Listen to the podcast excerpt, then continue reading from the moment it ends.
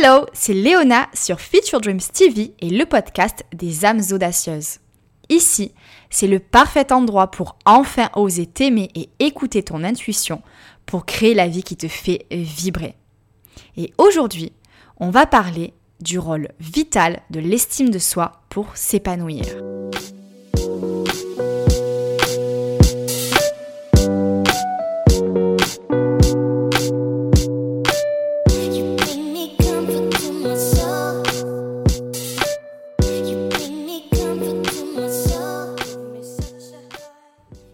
Pour commencer, faisons le point concernant la différence entre l'estime de soi, la confiance en soi et les croyances sur soi.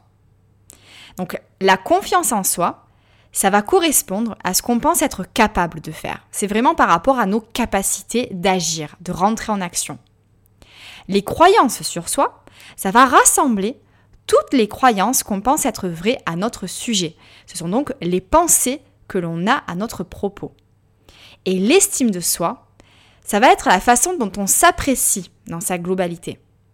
Et généralement, quand on a une faible estime de soi, on porte un jugement négatif sur soi.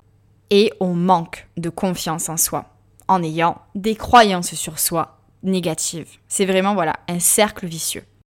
Maintenant que tu es au clair avec ces différents termes, parlons du cycle de l'estime de soi pour un imposteur. Donc là, je fais référence à un épisode précédent concernant le syndrome de l'imposteur. N'hésite pas à l'écouter si ça n'est pas déjà fait. Et je voulais revenir sur euh, les dissonances cognitives qui du coup sont tout à fait en euh, rapport avec l'estime de soi. Donc pour le cycle de l'estime de soi euh, d'un imposteur, en fait, c'est assez facile à comprendre. Il faut juste comprendre que quand on a une mauvaise opinion de soi, on va penser que tout ce qu'on fait est nul. Et si on nous prouve le contraire, on se retrouve dans un état de dissonance cognitive, avec deux images contradictoires de nous-mêmes qui s'affrontent. Donc il y a l'image de celui qui a réussi et l'image qu'on a déjà de soi qui est nulle. Ces deux s'affrontent. Pour y remédier, il faut changer l'une de ces croyances en agissant sur une croyance fondamentale, celle qui nous dit qu'on n'est pas assez bon, ou en admettant qu'on a la preuve qu'on est meilleur que ce que l'on pensait. Et j'en parlais justement dans l'épisode précédent. Comme les croyances fondamentales sont incroyablement difficiles à changer, donc là ici la croyance fondamentale, je le répète, c'est de croire en fait qu'on est nul et qu'on n'est pas assez bon, eh bien ça va généralement être plus facile de croire qu'on n'est pas assez bon et de se dire que si on a réussi, c'est sur un coup de chance. En fait, en pensant comme ça, on reste dans notre zone de confort. Une zone de confort terrifiante quand même, parce que penser qu'on est nul et qu'on n'arrivera jamais à rien, c'est quand même terrifiant quand on y pense, mais c'est quand même une zone de confort. Alors je te rassure, toi qui écoutes ce podcast, c'est tout à fait possible de transformer ces croyances limitantes. J'y travaille activement avec mes audacieuses en coaching de vie, booster de confiance en soi, mais aussi lors des coachings mindset et marketing pour les femmes qui se lancent en tant qu'entrepreneurs. Parce que les croyances fondamentales de ce genre, on y fait face quand on se lance avec son propre business. Mais la question que j'aimerais que tu te poses, c'est est-ce que je fais ça dans ma propre vie? Est-ce que j'ai tendance à euh, croire que je suis nulle et à me cantonner en fait à cette idée peu importe le résultat de mes actions et euh, peu importe si j'atteins ou pas un objectif. J'avais proposé un exercice dans le podcast précédent. N'hésite pas à, vraiment l'écouter ce podcast. Je pense qu'il est ultra précieux euh, pour toutes les audacieuses de cette communauté et tu pourras faire l'exercice pour voir un petit peu comment tu gères justement tes réussites. Ça te permettra de faire le point sur l'estime que tu as de toi-même et de voir si elle est plutôt haute ou basse. Et sache que si elle est basse, tu peux tout à fait y remédier, pas de panique. Et justement, parlons des réseaux sociaux. Parce qu'en fait, les réseaux sociaux jouent un rôle majeur dans l'estime qu'on a de nous-mêmes. Et les chiffres parlent d'eux-mêmes. Il y a 62% des gens qui admettent que les réseaux sociaux leur donnent l'impression de ne pas avoir la vie et les succès dont ils rêvent. Et avec un peu de recul, c'est compréhensible en fait, parce que les gens ont tendance à embellir leur vie déjà dans un premier temps et ne partagent que ce qu'ils veulent. Mais aussi parce qu'on ne voit pas les efforts et les batailles pour parvenir au succès Euh, par exemple, quand on voit des entrepreneurs qui ont vachement bien réussi, on ne sait pas en fait tout ce par quoi ils sont passés avant. On voit juste le résultat, le succès resplendissant qui parfois peut nous ramener à, notre euh, statut actuel, à nos peurs et nous empêcher finalement d'avoir une bonne estime de soi. Et c'est d'ailleurs pour ça que je partage avec vous euh, mes expériences personnelles aussi, pour que je puisse montrer ce par quoi je suis passée avant d'en arriver là où j'en suis aujourd'hui. Pour vous montrer que j'ai pas toujours été la Léona si confiante que vous pouvez voir généralement sur les réseaux sociaux. Parce que moi aussi, je suis passée par des milliers de doutes, des découragements, des échecs et un discours intérieur très très négatif. Mais aujourd'hui, à force d'avoir travaillé, je suis super fière de me sentir libérée du syndrome de l'imposteur que je ne subis absolument plus. Et sincèrement, c'est tellement libérateur, c'est juste incroyable. C'est ce que je vous souhaite à toutes, toutes les audacieuses qui m'écoutent. Vous pouvez absolument en être capable. Je ne suis pas surhumaine. Tout le monde peut y arriver.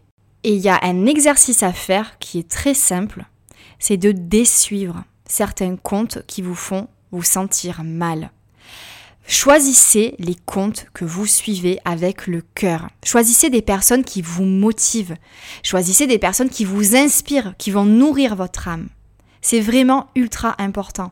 On passe de plus en plus de temps sur les réseaux sociaux, donc ce choix, il est très important quand on essaye de travailler sur son estime de soi.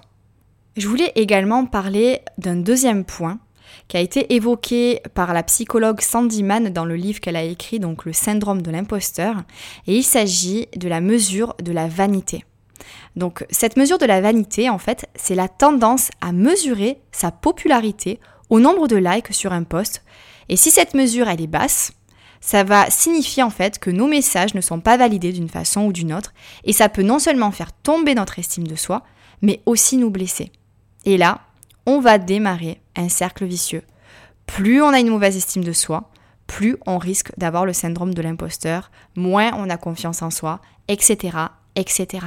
Donc toi qui écoutes ce podcast, sois bienveillante envers toi-même et n'attends pas que le regard des autres se pose sur toi ou tes postes pour te sentir vivante. Ça ne détermine absolument pas ta valeur, ne l'oublie jamais. J'espère que ce podcast t'aura plu et t'aura apporté déjà une clarification par rapport à la différence qu'il y a entre la confiance en soi, l'estime de soi et les croyances que l'on a sur soi. J'espère aussi que ça t'aura permis de, déterminer en fait quelles sont les dissonances cognitives que tu vis au quotidien et déjà en prendre conscience, c'est un premier pas ultra important.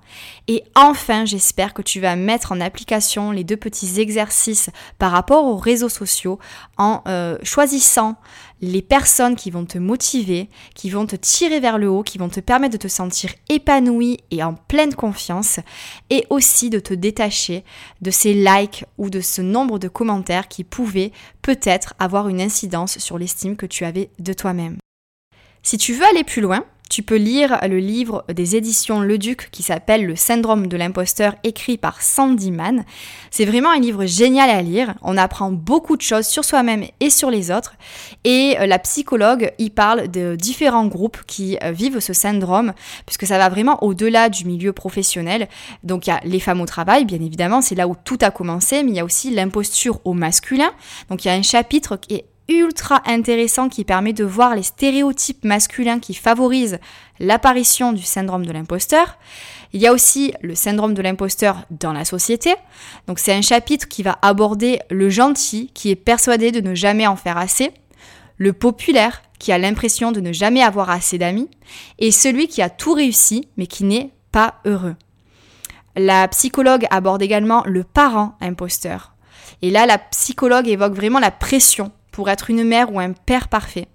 Et enfin, le syndrome de l'imposteur chez les adolescents et les étudiants. Dans ce chapitre, euh, la psychologue va vraiment développer l'impact de la pression scolaire et sociale. Donc voilà, je pense que tu l'auras compris, c'est vraiment un livre à lire. Et pour passer à l'action et travailler concrètement sur ton estime de toi-même, n'hésite pas à me contacter et on pourra ben, peut-être se lancer ensemble dans un coaching personnalisé si tu en ressens le besoin. N'hésite pas à partager, à liker et à commenter cet épisode. Et en attendant, je te dis à très vite dans le prochain podcast.